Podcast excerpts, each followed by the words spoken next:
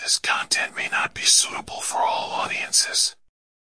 Listeners' discretion advised.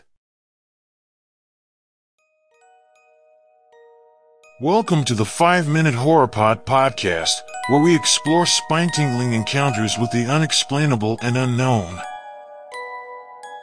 Join us on a journey into the paranormal, where the only thing scarier than the stories is the fact that they are true. So, turn off the lights and prepare to be scared out of your wits. Welcome to the world of horror.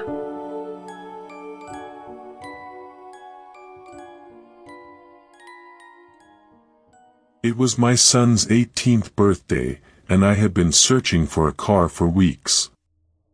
I scoured all the usual sites, but the prices were far too steep. Craigslist was my last resort, and that's where I found the listing for an 03 Toyota Camry.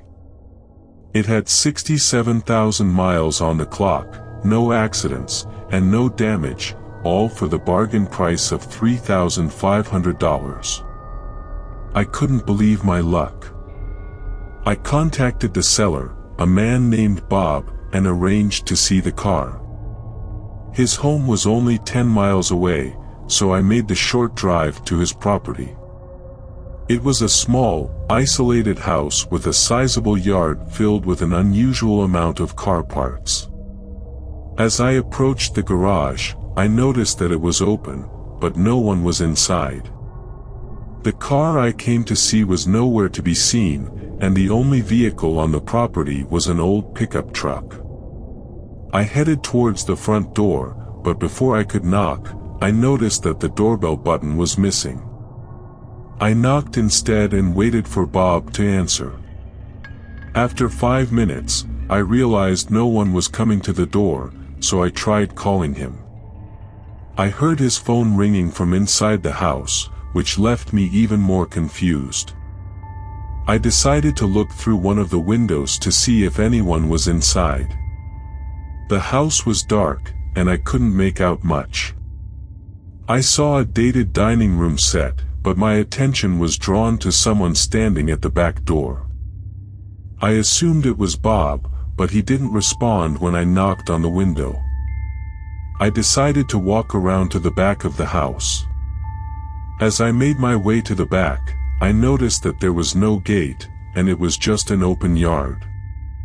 I approached the back door and found myself face to face with a taxidermied human being. I was paralyzed with fear and couldn't comprehend what was happening.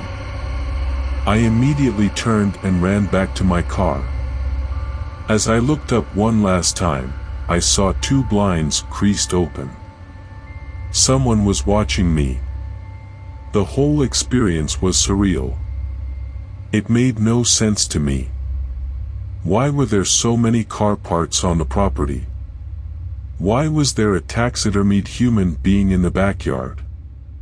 Where was the car I had come to see?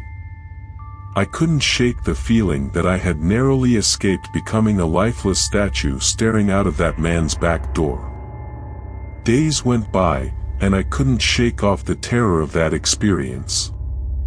I couldn't understand what had happened, but I knew that I had dodged a bullet. I decided to do some digging and try to find out more about the man who had tried to sell me the car. I soon discovered that Bob was not who he claimed to be. His real name was Harold, and he had a reputation for being a recluse. He had been reported to the police on several occasions for suspicious behavior, but they had never found anything to link him to any crimes.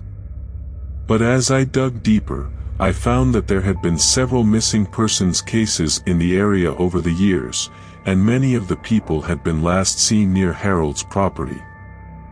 I knew then that I had to go to the police. I had narrowly escaped becoming another missing person, and I couldn't let Harold continue to roam free. I gave the police all the information I had, and they launched an investigation into his activities. They searched his property and found several human bones and body parts. Harold had been murdering people and using their remains for his twisted taxidermy projects. I was horrified to learn the truth. I had come so close to becoming one of his victims.